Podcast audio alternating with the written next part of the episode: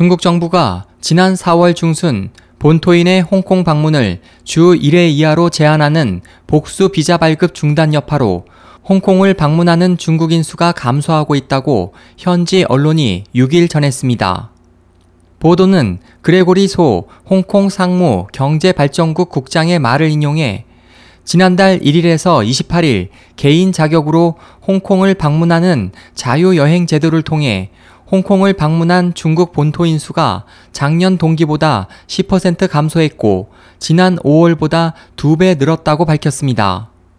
선전 씨는 지역적 특성상 홍콩과 맞닿아 있어 중국 도시 중 유일하게 2009년부터 홍콩 방문 횟수에 제한을 받지 않는 복수 비자를 발급해왔지만 올 초 홍콩에서 중국인 보따리상과 쇼핑객 방문을 반대하는 시위가 확산하자 중국 당국은 지난 4월 13일부터 선전 시민의 비자를 일주 1회로 제한했습니다.